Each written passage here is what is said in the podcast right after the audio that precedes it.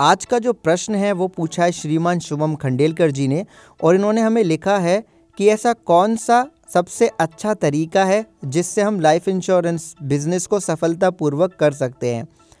तो शुभम जी, मैं आपको एक चीज़ यहाँ पे क्लियर कर देना चाहता हूँ और मेरे सभी आदरणीय, मेरे प्यारे लिसनर्स को, मेरे प्यारे श्रोताओं को कि मेरे पास कोई भी ऐसा रास्ता नहीं है एक जिसको आप फॉलो करके आप बहुत जल्दी सफलता प्राप्त कर लें। मैं बस इतना जानता हूँ कि अगर हमें कोई भी व्यवसाय करना है तो उसका पूरा एक प्रणाली है, पूरा एक प्रोसेस है, जिसको हमें फॉलो करना होता है। ना सिर्फ़ फॉलो करना होता है, सबसे पहले अपने ऊपर, खुद के ऊपर हमें उसको इम्प्लीमेंट करना होता है एक्सपीरियंस करना होता है, अपने आप को तैयार करना होता है, फिर उस सारे प्रोसेस को एक साइकिल के रूप में पूरे बिज़नेस पे लागू करना होता है। तब हमें सफलता मिल सकती है, क्योंकि सफलता कोई गारंटी नहीं है। हमारे हाथ में होता है कर्म करना। अगर हम कर्म को सही समय पे, सही दिशा में करते जाएँ तो सफलता अपने आप आती है राइट तो ये इस क्यू एन ए सीरीज़ का चौवनवा भाग है। मैं हूँ आपका होस्ट एंड दोस्त अमित राज शर्मा। बहुत बहुत स्वागत करता हूँ आप सभी का आपके इस अपने प्यारे पॉडकास्ट शो में। तो इस प्रणाली का जो सबसे पहला हिस्सा है, वो है आत्म मंथन जिसे हम बोलते हैं सेल्फ एनालिसिस अगर हम सेल्फ एनालिसिस करेंगे तो हम जान जाएँगे कि हम ये व्यवसाय क्यों करना चाहते हैं और हम इस व्यवसाय को सफल बनाने के लिए कितनी मेहनत कर सकते हैं।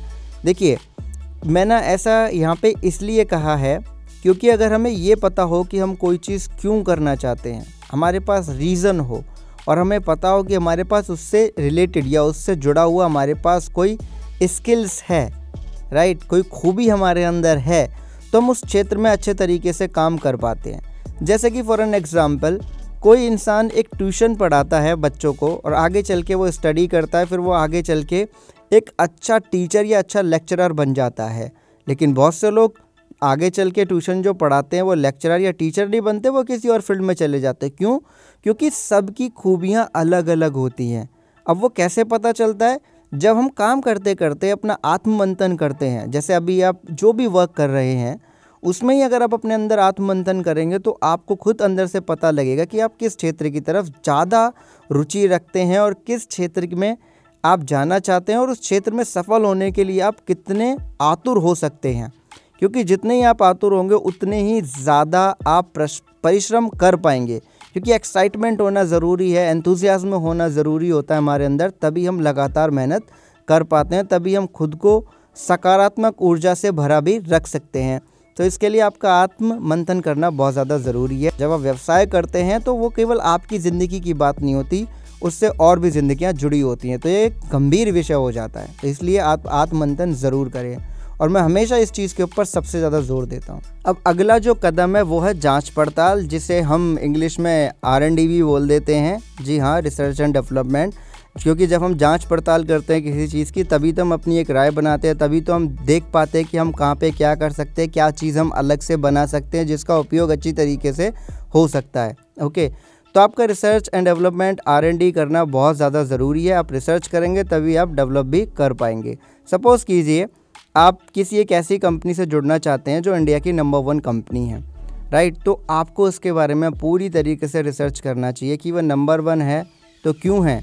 और नंबर वन है तो ऐसा नहीं है कि उसकी कंप्लेंट्स नहीं होंगी या उसके साथ बैड पॉइंट्स नहीं होंगे या उसके अंदर, उस कंपनी के पास में सारे ही प्रोडक्ट अच्छे होंगे, कुछ नेगेटिविटी नहीं होगी, सब कुछ होगा तो वो आपको पहले से ही उसके बारे में रिसर्च कर लेनी चाहिए। क्यों कर लेनी चाहिए? क्योंकि इससे जब भी सामने वाला आगे चल आगे चल के आपसे कोई भी नेगेटिव प्रश्न पूछेगा तो आपको पता होगा कि उसका रिबटल क्या होना चाहिए। राइट और आपको ये भी पता चलेगा कि आप कौन से रोल में यहाँ पे ज़्यादा फिट हो सकते हैं, कि और किस तरीके से? ओके और रोल में आगे चल के इसको क्लियर कर दूँगा, ये शब्द मैंने क्यों यूज़ किया है। तो आप रिसर्च ज़रूर करें, जिससे आप एक सही ऑर्गेनाइजेशन आप चूज़ कर पाएँ, और सही तरीके से आप उस ऑर्गेनाइजेशन की स्ट्रेंथ को अपने लिए यूज़ कर पाएँ, जिससे आप अपनी सेल्फ ब्रांडिंग कर सकें और अच्छे तरीके से। ओके तीसरा फिर यहाँ पे इंपॉर्टेंट पॉइंट आ जाता है, वो है एजुकेशन अपने आप को एजुकेट करना.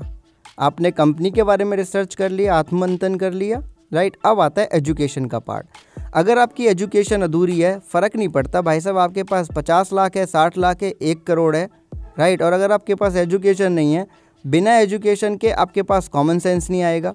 क्योंकि कॉमन सेंस आने के लिए क्या ज़रूरी है? उस फ़ील्ड के बारे में कुछ तो हमें पता होना चाहिए ना. कुछ तो उसके प्रोडक्ट के बारे में पता होना चाहिए ना. जैसे बहुत से लोग एग्ज़ाम्पल दे देते हैं कि इलॉन मस्क ने कोई टेक्निकल उसके पास डिग्री नहीं थी। लेकिन लोग ये भूल जाते हैं कि इलॉन मस्क ने कितनी ज़्यादा स्टडी करी है। कितने कितने घंटे, कितने महीनों महीनों तक वो कमरों के अंदर बंद रहे हैं, उन्होंने बुक पढ़ी हैं स्टडी करी हैं प्रैक्टिकल करें उसके बाद वो आगे चल के कितने फेलियर्स भी फेस किए उसके बाद में वो वो बने हैं। राइट जो वो आज हैं। तो इसलिए एजुकेशन बहुत ज़रूरी है। आप अगर आप पहले कर लेंगे स्टार्टिंग में तो आगे की राह आसान हो जाएगी। वरना फिर आप अपने फेलियर से सीखते रहेंगे, फिर बोलेंगे, अरे यार, बड़ा टफ़ है।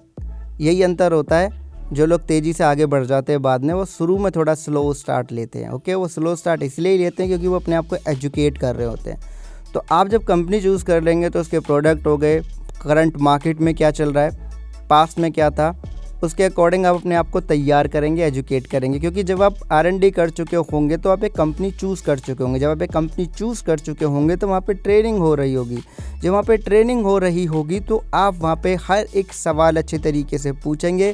क्योंकि ट्रेनिंग ही एक ऐसी जगह है, जहाँ पर आपको हैंड टू हैंड आंसर मिल जाते हैं। बाद में वेट करना पड़ता है, क्योंकि आपको जो भी सीनियर आपके कॉन्टैक्ट में होंगे, वो दूसरी जगह भी बिज़ी होंगे, क्योंकि उनकी टीम में आप अकेले ही नहीं होंगे। इसलिए ट्रेनिंग में जितने हो सके उतने प्रश्न पूछे, प्रैक्टिकली तौर पे पूछे और उसके लिए गूगल भी आपकी मदद करेगा क्योंकि गूगल पे ऐसे बहुत सारे प्रश्न अवेलेबल है जो जनरल लोग पूछते हैं सर्च करते हैं राइट एक नोट बना लीजिए फ़ाइल तैयार कर लीजिए प्रॉपर अपने आप को एजुकेट कीजिए ओके देन इसके बाद में अगला जो स्टेप आता है वो है हमारा एग्जीक्यूशन का ओके अब एग्जीक्यूशन पार्ट बहुत ही ज़्यादा इंपॉर्टेंट है। अगर आप एजुकेट हैं और आपको पूरी तरीके से कॉन्फिडेंस है और आपके पास ऑलरेडी एक नेटवर्क है। लगता है कि 10 से 12 लोग आपके पास है जिनके साथ आप काम शुरू कर सकते हो बाय कॉलिंग या ऑफलाइन किसी भी तरीके से तो अपने मनी इन्वेस्टमेंट करके आप काम कर सकते हो। लेकिन मेरा मानना यह है कि एग्जीक्यूशन के लिए आपको एक्सपीरियंस की ज़रूरत पड़ेगी। तो उसके लिए शुरुआत में जब आप एक कंपनी का एजेंसी लेते हैं तो शुरू में खुद ही काम करें। ये बिज़नेस को स्केल अप करने की इतनी जल्दी कोशिश मत कीजिएगा।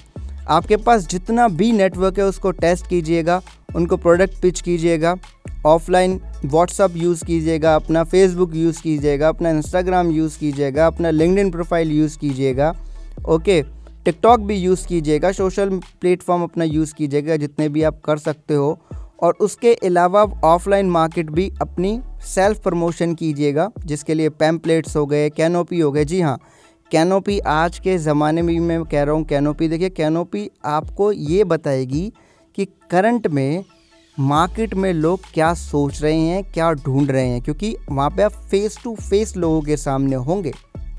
ओके? क्योंकि जो हमारे कांटेक्ट में लोग होंगे, क्योंकि मैं एग्जीक्यूशन पार्ट की बात कर रहा हूँ मतलब एक्सपीरियंस की बात कर रहा हूँ, ओके?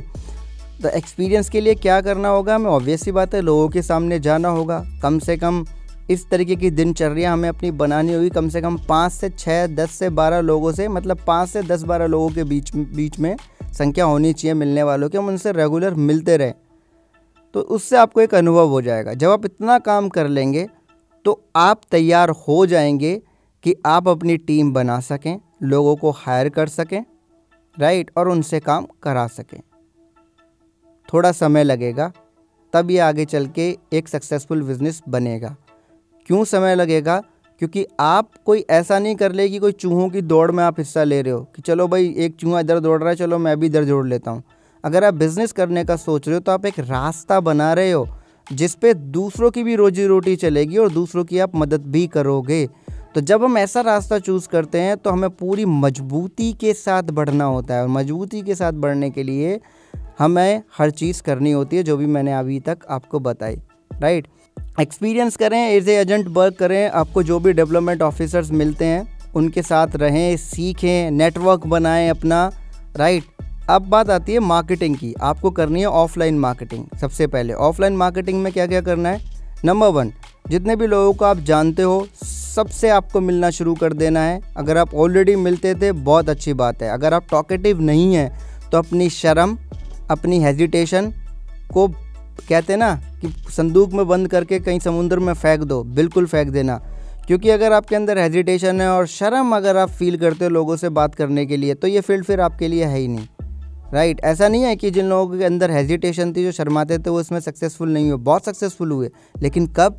जब उन्होंने अपनी हेजिटेशन उन्होंने अपने ये जो शर्मीला जो स्वभाव होता है, इसको बिल्कुल ही ख़त्म कर दिया, शर्म को बेक बेक के खा गए। सिंपल सी बात है। ओके बिल्कुल वही करना होता है इस फ़ील्ड में। दूसरी चीज़, आपको पैम्पलेट का भी सहारा लेना होगा। आज के टाइम में भी पैम्पलेट अच्छी तरीके से वर्क कर जाती हैं राइट जैसे बड़ी बड़ी सोसाइटीज़ ढूंढिए, वहाँ पे जो लोग होते हैं, जो छोटे छोटे बच्चे होते हैं, वहाँ पे और भी लोग होते हैं न्यूज़पेपर वाले होते हैं, उनके अंदर अपना पैम्पलेट अपना डिस्ट्रीब्यूट कराइए। आप जहाँ पे रहते हैं, वहाँ पे एक बैनर लगवा दीजिए अपने नाम का। उस पर जिस प्रोडक्ट के ऊपर आपकी कमांड हो, उस प्रोडक्ट के बारे में इंफॉर्मेशन दीजिए। पैम्पलेट्स में भी वही कीजिए। इसलिए मैंने कहा था एजुकेट करें, क्योंकि जब अपने आप को एजुकेट करेंगे एजुकेशन पे ध्यान देंगे और वर्क खुद करना शुरू करेंगे तो आपको एक नीच पता लग जाएगी कि जिसमें आप स्ट्रांग होंगे। क्योंकि बहुत सारे एडवाइज़र होते हैं जो होल लाइफ प्लान ही सेल करते हैं। बहुत सारे होते हैं जो टर्म इंश्योरेंस ही सेल करते हैं। बहुत सारे ऐसे होते हैं जो केवल और केवल पेंशन प्लान पे उनकी इतनी अच्छी महारत होती है कि वो पेंशन प्लान मिनटों में सेल करते हैं सामने वाले को। ओके? और बहुत से लोग ऐसे होते हैं जिनकी चिल्ड्रंस जो बच्चों की पॉलिसीज़ होती हैं, जिन्हें हम चिल्ड्रंस प्लान बोलते हैं उन पर कमांड होती है। तो ये एजुकेशन के दौरान आपको पता लगेगा, और जब आप एक्सपीरियंस करेंगे प्रैक्टिकली तो आपको पता लग जाएगा। उसी के बेस पे मैंने अगला पॉइंट ये रखा था ऑफलाइन मार्केटिंग ओके? और कैनोपी भी ज़रूर लगाइएगा ज़रूर लगाइएगा, मेरा तो यही एडवाइस रहेगा। अब इसके साथ आता है आपका ऑफ़ ऑनलाइन मार्केटिंग अब ऑनलाइन मार्केटिंग करने के लिए, जैसे कि मैंने आपको ऑलरेडी बताया फेसबुक इंस्टाग्राम लिंकड फेस और ये आपका टिकटॉक जितने भी सोशल मीडिया प्लेटफॉर्म वो सब यूज़ कीजिए और अपना एक वेबसाइट भी बनाइए। जी हाँ वेबसाइट बनाइए और जिन जिन प्रोडक्ट के बारे में आपके पास कमांड है ढंग से, उन्हीं उन्हीं प्रोडक्ट की वहाँ पे इन्फॉर्मेशन रखिए और वहाँ पे एक रिक्वेस्ट का ऑप्शन रखिए या क्योरी का ऑप्शन रखिए राइट जिससे ये होगा कि जब भी कोई आपके बारे में किसी भी सोशल मीडिया प्लेटफॉर्म पे देखेगा तो उसे पता चलेगा कि इनकी वेबसाइट भी हम इन्हें यहाँ से भी कांटेक्ट कर सकते हैं ऑथेंटिसिटी आपकी बढ़ेगी। और एक मेरी एडवाइस है, वो ये कि हमेशा एक नीच स्पेसिफिक रहिएगा। ये कोशिश बिल्कुल मत कीजिएगा कि मैं सब कुछ सेल कर दूँ, क्योंकि बहुत से लोग ये गलती करते हैं कि लाइफ इंश्योरेंस भी हेल्थ इंश्योरेंस भी जर्नल इंश्योरेंस भी सब कुछ एक साथ सेल करना शुरू कर देते हैं, रायता फैल जाता है। जी हाँ बिल्कुल परेशानी हो जाती है। तो शुरुआत में ये गलती मत कीजिएगा, ओके? जब आप इतना सब कुछ कर लेंगे तो ऑब्वियस सी बात है, आपका बजट भी सेट होगा कि आपके पास कितना बजट होना चाहिए, क्योंकि बिना बजट आप मार्केट में सस्टेन कर ही नहीं पाएँगे। अगर आपके पास बजट नहीं है, पैसा नहीं है लगाने के लिए तो आप नहीं तो आप सस्टेन नहीं कर पाएँगे। क्योंकि मान लीजिए, आपने इतना सब कुछ कर लिया और आपको एक बड़ा क्लाइंट मिल गया ओके जो आपको महीने का मान लीजिए एक एक लाख रुपए प्रीमियम पे करने के लिए रेडी है पॉलिसी में। ऐसे क्लाइंट होते हैं, चौंकने की ज़रूरत नहीं है, बिल्कुल ऐसा होता है, बहुत से लोग हैं ऐसे। तो ऐसा क्लाइंट जब आपको टकराएगा ना तो वो आपको कमीशन आपके पास छोड़ेगा ही नहीं। फ़र्स्ट टाइम का सेकेंड ईयर का भी वो आपसे कमीशन ले लेगा। ऐसा है, ऐसा होता है। कमीशन वापस मांगा जाता है। और आपके तो आपने तो टीम भी बनाई है क्योंकि आप बिज़नेस कर रहे हो, फिर उनकी भी आपको सैलरी देनी है, खुद के भी खर्चे देखने हैं। तो आपको एक बजट चाहिए होगा इसमें सस्टेन करने के लिए। और वो बजट ऐसा होगा, जैसे मान लीजिए कोई इंसान ऐसे, मैं ऐसे लोगों को जानता हूँ जिन्होंने पाँच पाँच लाख रुपये बिल्कुल अलग ही रख रखा है। राइट? कि अगर कोई क्लाइंट हमें टकरा गया, उसने कमीशन मांगा, कोई बात नहीं, हम एंड टू एंड दे देंगे और उसका केस लॉगिन करा देंगे। मैं जानता हूँ ऐसे लोगों को। तो ये बजट आपको डिसाइड करना होगा। अब जब हम इतना सब कुछ कर लेंगे तो ऑब्वियस ही बात है, अब हम तैयार हैं टीम को हायर करने के लिए टीम को ट्रेंड करने के लिए, क्योंकि सब कुछ हमने खुद के ऊपर इम्प्लीमेंट किया हुआ है। अब आप अपने बिज़नेस को आगे बढ़ा सकते हैं। और ये साइकिल जब आप पूरी तरीके से फॉलो कर लेंगे क्योंकि ये फ़ील्ड नॉलेज के साथ साथ सेल्फ प्रमोशन का है। जितना अच्छा आपका सेल्फ प्रमोशन होगा और जिस नीच पे ज़ोर देकर आप करेंगे, वहीं से आपको कस्टमर मिलना शुरू होगा। लाइफ इंश्योरेंस आपने चूज़ किया है तो लाइफ इंश्योरेंस में भी बहुत तरीके के प्रोडक्ट होते हैं। उसमें भी आपको दो या तीन प्रोडक्ट पकड़ने होंगे और उन्हीं के ऊपर बात करनी होगी, वही सेल करने हैं, उन्हीं के ऊपर बात करनी होगी बहुत सारे एडवाइज़र यही गलती करते हैं। वो सोचते इतने सारे प्रोडक्ट है कंपनी के मैं सब सेल कर दूँगा। लेकिन कंपनी के दो या तीन, ज़्यादा से ज़्यादा चार ही प्रोडक्ट ऐसे होते हैं लाइफ इंश्योरेंस सेगमेंट में, जो सच में बेचने लायक होते हैं सेल्स करने लायक होते हैं। तो इसलिए मैं यही बोलूँगा, उन्हीं मेन मेन चीज़ों पर ध्यान दीजिएगा। आशा करता हूँ, ये इन्फॉर्मेशन आपको काम की लगी होगी, अगर लगी है तो प्लीज़ मुझे बताइएगा ज़रूर। राइट अगर अभी भी आपको कोई भी कन्फ्यूज़न है, आगे स्ट्रैटेजी में कि कैसे करूँगा अभी भी तो प्लीज़ आप मुझे इंस्टाग्राम पे कांटेक्ट कर सकते हैं पर्सनली आप मुझे फेसबुक पे भी कांटेक्ट कर सकते हैं, या आप मुझे अपना वॉइस मैसेज भी सेंड कर सकते हैं। आपको इस पॉडकास्ट के डिस्क्रिप्शन में सारे लिंक मिल जाएँगे। तो चलता हूँ, विदा लेता हूँ आपसे, मिलूँगा अगले पॉडकास्ट एपिसोड में आपके ही किसी प्रश्न के उत्तर के साथ। तब तक के लिए खुश रहिएगा, अपना ध्यान रखिएगा, क्योंकि आप बहुत ही मूल्यवान हैं। Good luck